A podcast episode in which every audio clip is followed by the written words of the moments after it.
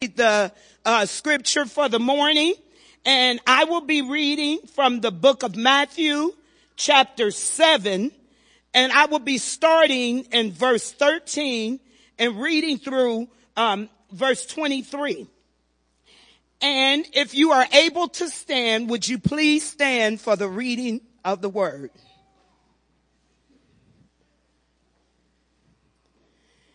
And for your information, I will be reading from the NIV version, um, once again from the Gospel of Matthew, chapter 7, starting in verse 13, and it reads as follow. Enter through the narrow gate, for wide is the gate and broad is the road that leads to destruction, and many enter through it. But small is the gate and narrow the road that leads to life and only a few find it. Watch out for false prophets. They come to you in sheep's clothing, but inwardly they are ferocious wolves. By their fruit, you will recognize them. Do people pick grapes from thorn bushes or figs from thistles? Likewise, every good tree bears good fruit, but a bad tree bears bad fruit. A good tree cannot bear bad fruit and a bad tree cannot bear good fruit. Every tree that does not bear good fruit is cut down and thrown into the fire. Thus by their fruit you will recognize them. Not everyone who says to me, Lord, Lord, will enter the kingdom of heaven, but only the one who does the will of my father who is in heaven. Many will say to me on that day, Lord, Lord, did we not prophesy in your name and in your name drive out demons and in your name perform many miracles? Then I will tell them plainly, I never knew you away from me, you evildoers. May God bless you all. May God add a special blessing to those who hear, read, and obey his word. Thank you.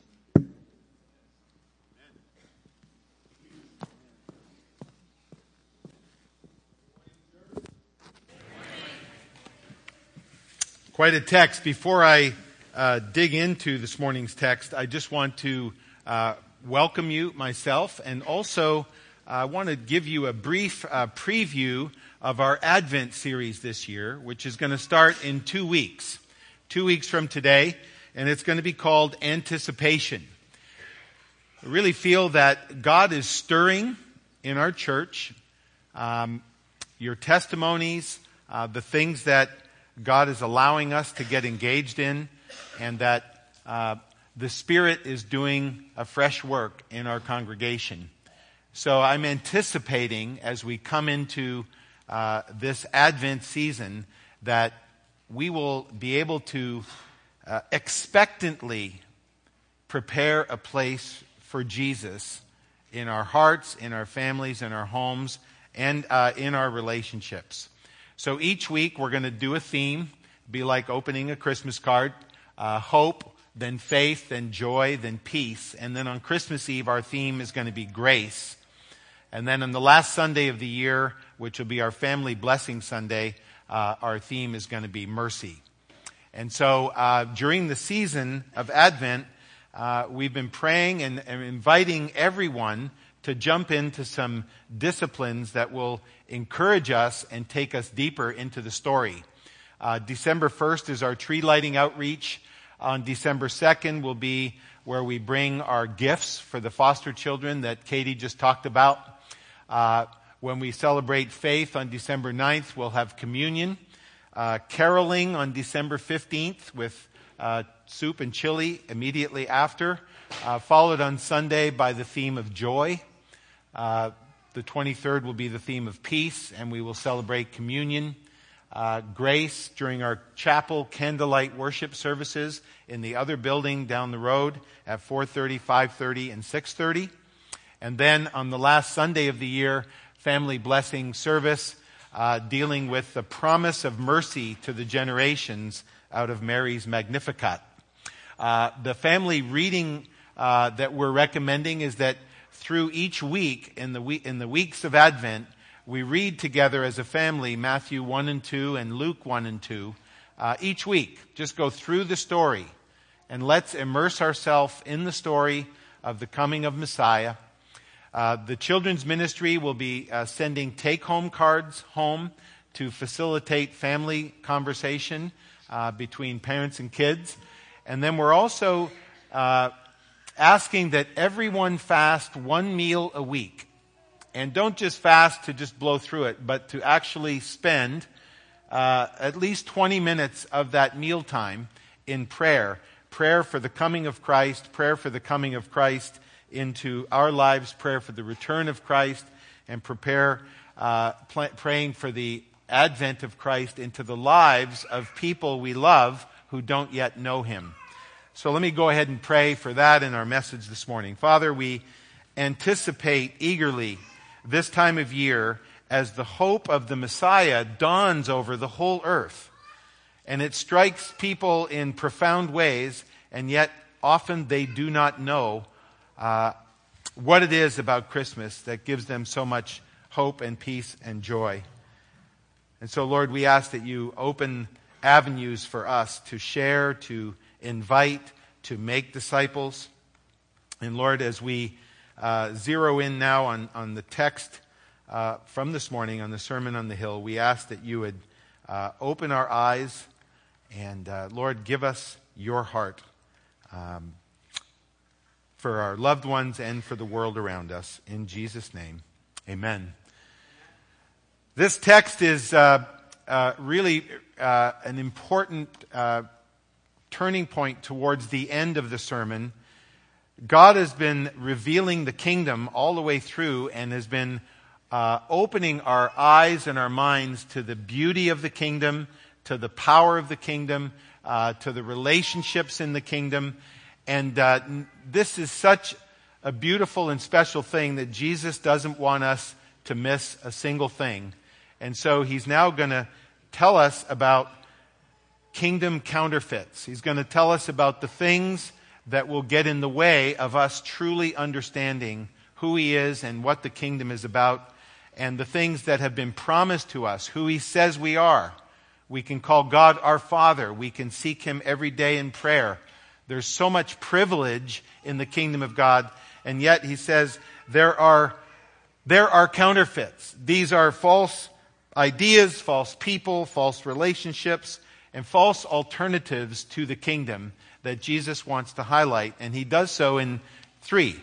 Uh, in the first couple of verses, he says, There are false paths that will be offered to you, that will be around you, and uh, please don't take those. Then he says there are false prophets who will speak things that might sound okay on the surface, but are not true and are not part of his kingdom message. And then, thirdly, there are false disciples. There are those out there doing amazing things, um, but they are not authorized. They are not his. And so it's a wonderful warning that he's going to give us. So let's look at each of those in turn. The false paths uh, that come up are wide, they're popular, and they look easy. It is uh, Christianity in three easy steps, or it is this other way of looking at the Bible, or this is this other route. Um, but they are not.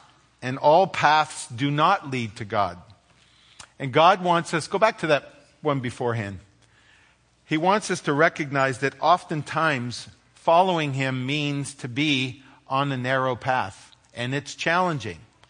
And we say that and, and he says the gate is narrow as well. The whole thing is narrow. Why is that? Well, it is humbling to admit that I'm lost or I've fallen into sin or I don't know the truth. Can you imagine if you post on your Facebook page, Hey, I'm lost. Does somebody know the way? But that is actually what happened. Jesus saw the crowds and said, they're, they're, he had compassion on them because they were, they were, they had no shepherd and they were lost. They were lost. And it's hard It's a hard path because it begins with the, the humbling of ourselves to coming before Christ to say, I am a sinner. I want to turn away from my sin. That is not fun. That's a hard step. It's a narrow gate. There's only one way to begin the journey, and that's with Jesus on this narrow path. And this narrow path, uh, the, the enemies, to go to the next one, but it's, it's hard. And the world wants to say it's easy. It's, it's lonely sometimes. The world wants to say, follow the pack. But it's lonely at times. To be able to uh, turn from your sin means that there are activities and relationships and things that you have to leave behind. And it can feel lonely. And there, there are these paths that are wide and easy, promise the good life, but they actually lead to destruction. And there's a lot going on around the church now and in the church uh, that is attempting to erase hell. There are books that are being written by supposed Christian leaders who are saying that everyone will ultimately be saved. And this is not the truth of Scripture. I wish, I wish it were, but it isn't. And it's because there are some who will refuse to bend the knee to Jesus. And so uh, there's, there's another wicked lie out there that there's a lot of paths. The Bible from the very beginning says there's only two. And Jesus here is saying there's only two a path to destruction and a path to life. But there is this uh, constant lie out that there's another way. There's, a, there's, a, there's an in between. We can be balanced. We can be moderate Christians. We can be uh, somewhere in the middle, part of the world and part of this. And there's mixture going on all over the place, and that is not the message that Jesus just gave us.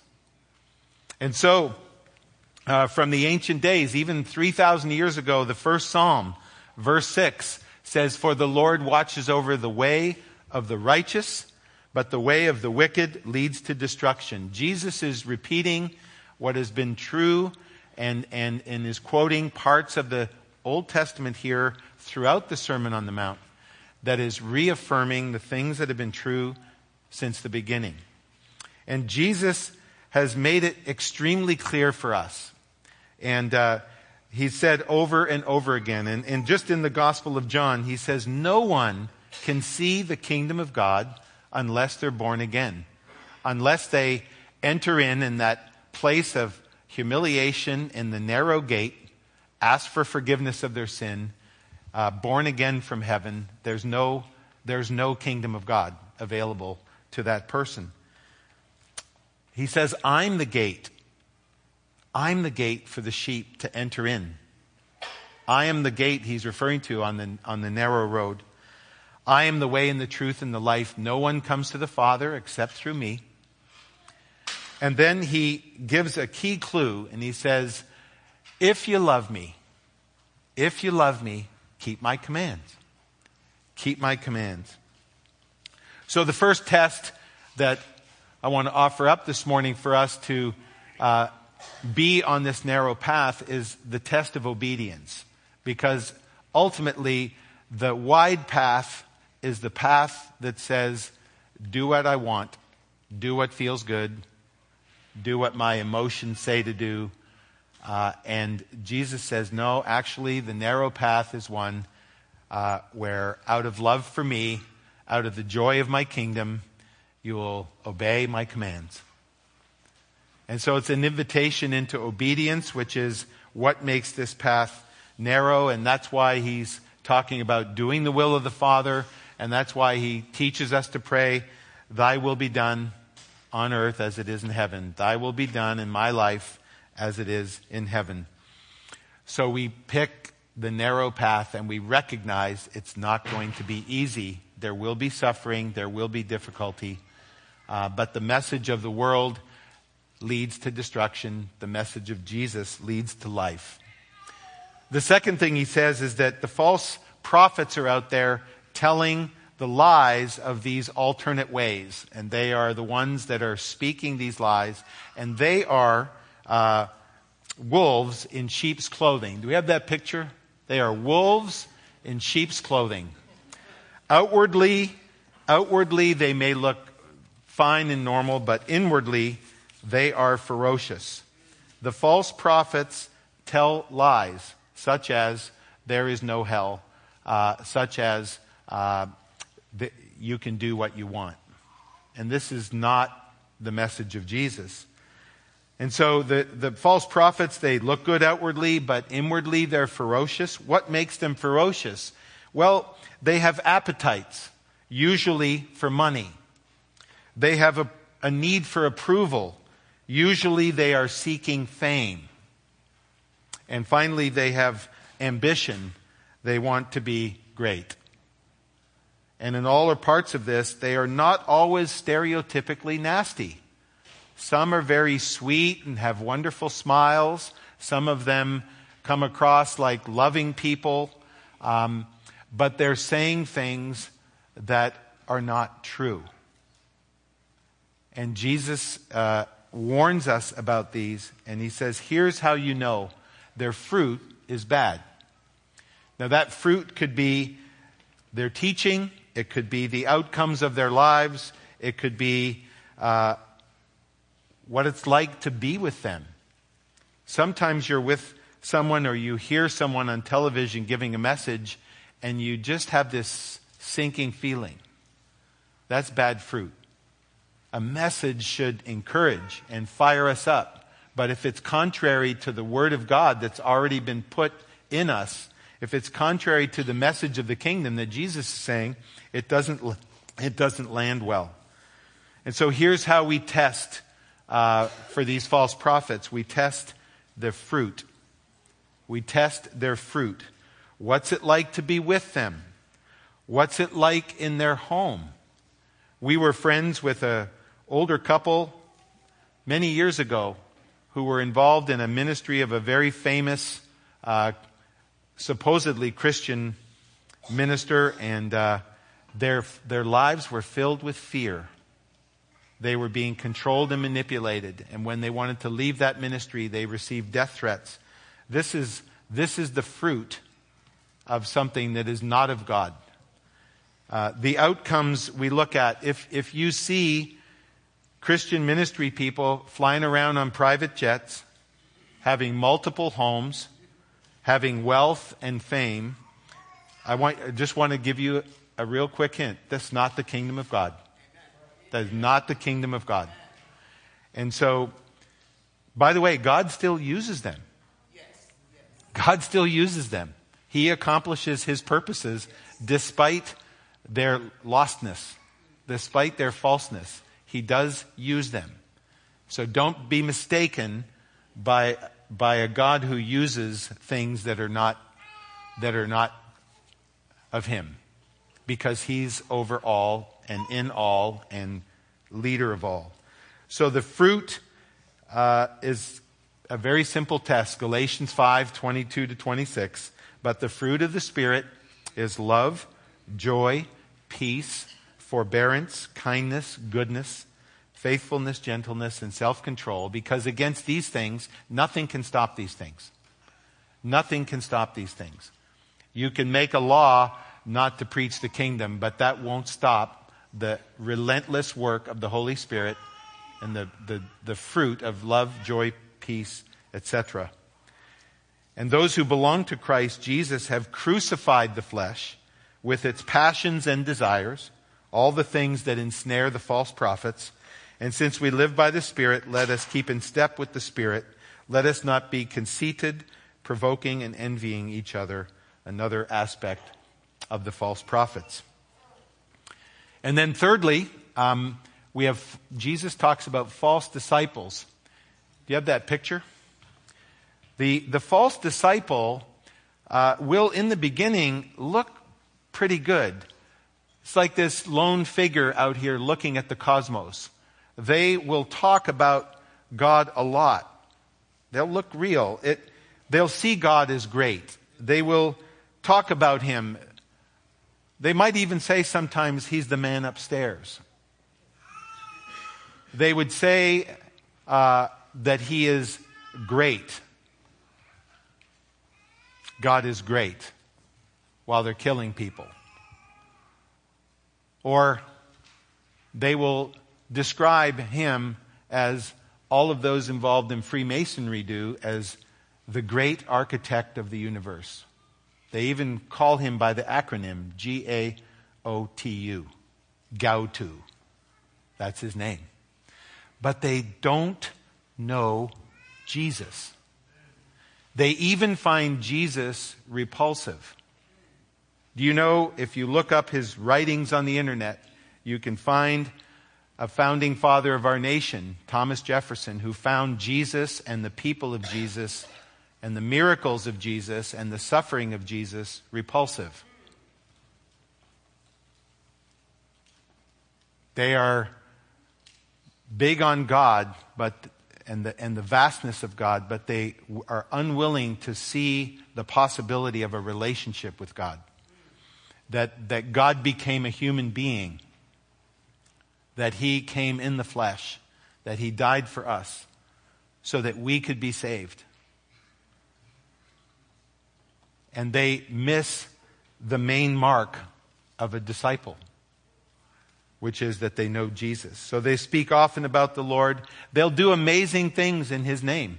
They will build clinics. They will build hospitals for burn victims. They will build great nations. They will do all kinds of things. But they are pursuing salvation by work and not by faith.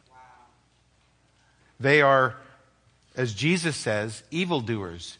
That's the literal, the literal Greek there is workers of transgression. Workers of transgression.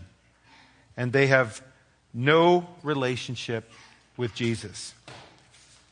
In Acts 4, it says, When they saw the courage of Peter and John and realized that they were unschooled, ordinary men, they were astonished and they took note that these men had been with Jesus. And I've put bold there to emphasize that. That's not in the scripture but they'd been with Jesus. But since they could see the man who had been healed standing there with them, there was nothing they could say. That word there, ordinary men, that translates the Greek idiotes. Idiotes.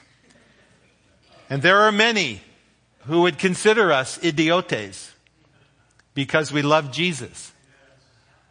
But we know We've experienced intimacy with Him, and we know what He has done for us.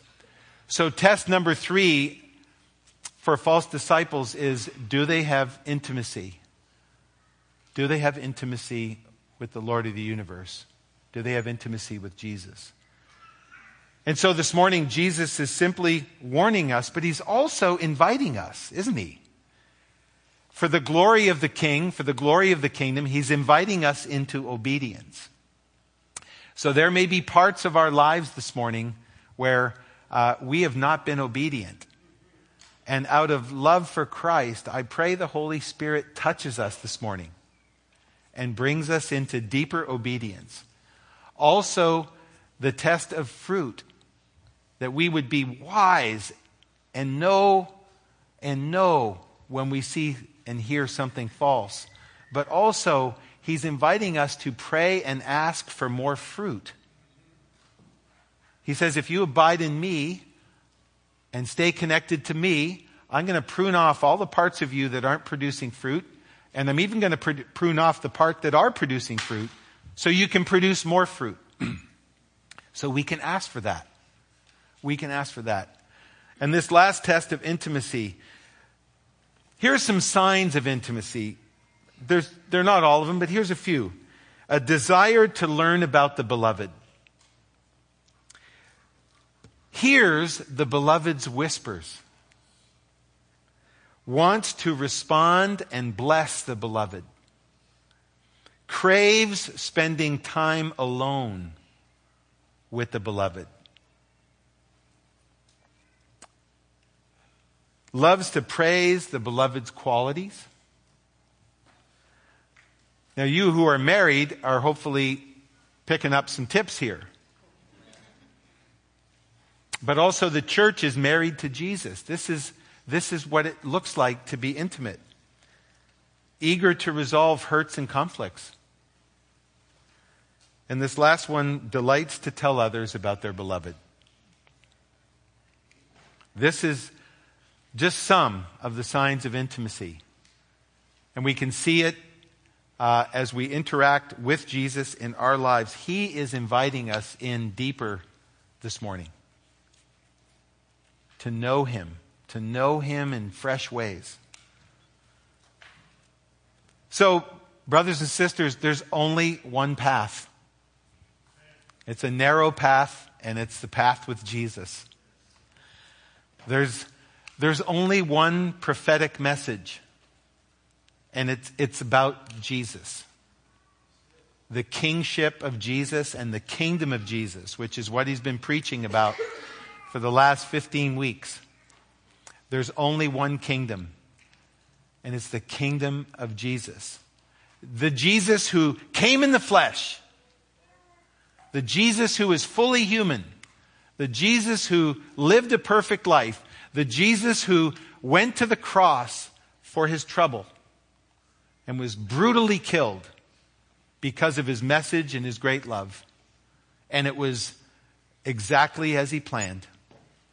And that very same Jesus who is in the grave, that very same Jesus who walked out of the grave into resurrection life, that very same Jesus who ascended into heaven, who sits at the right hand of the Father, and the very same Jesus who's coming back.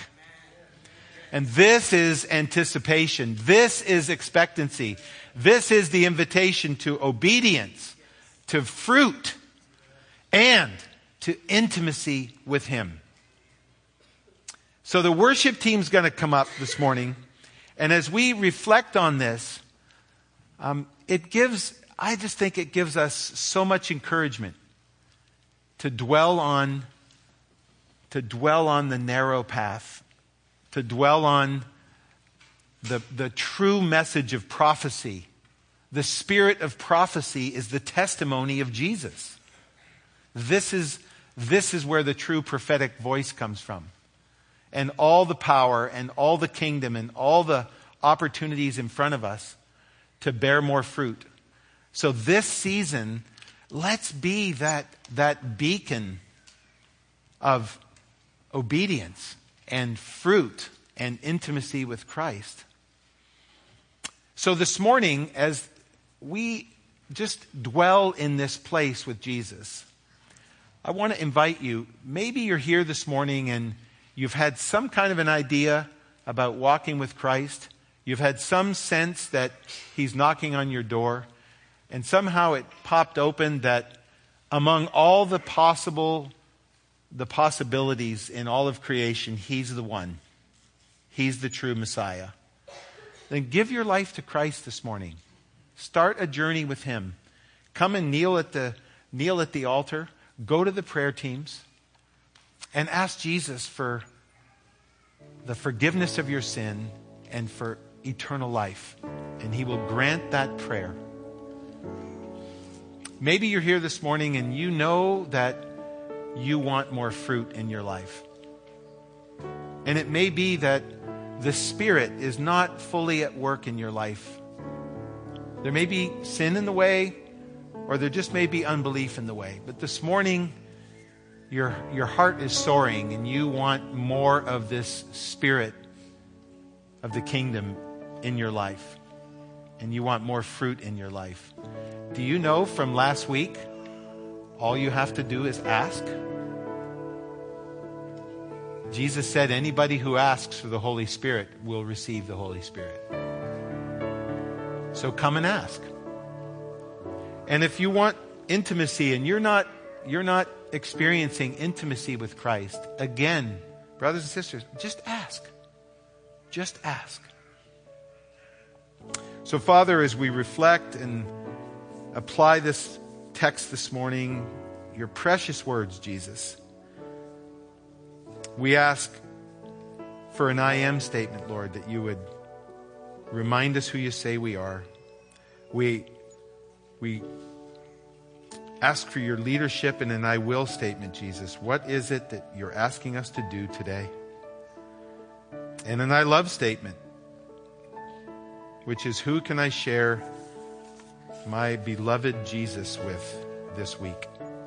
So, Father, open up our hearts and let us have this time to dwell with you.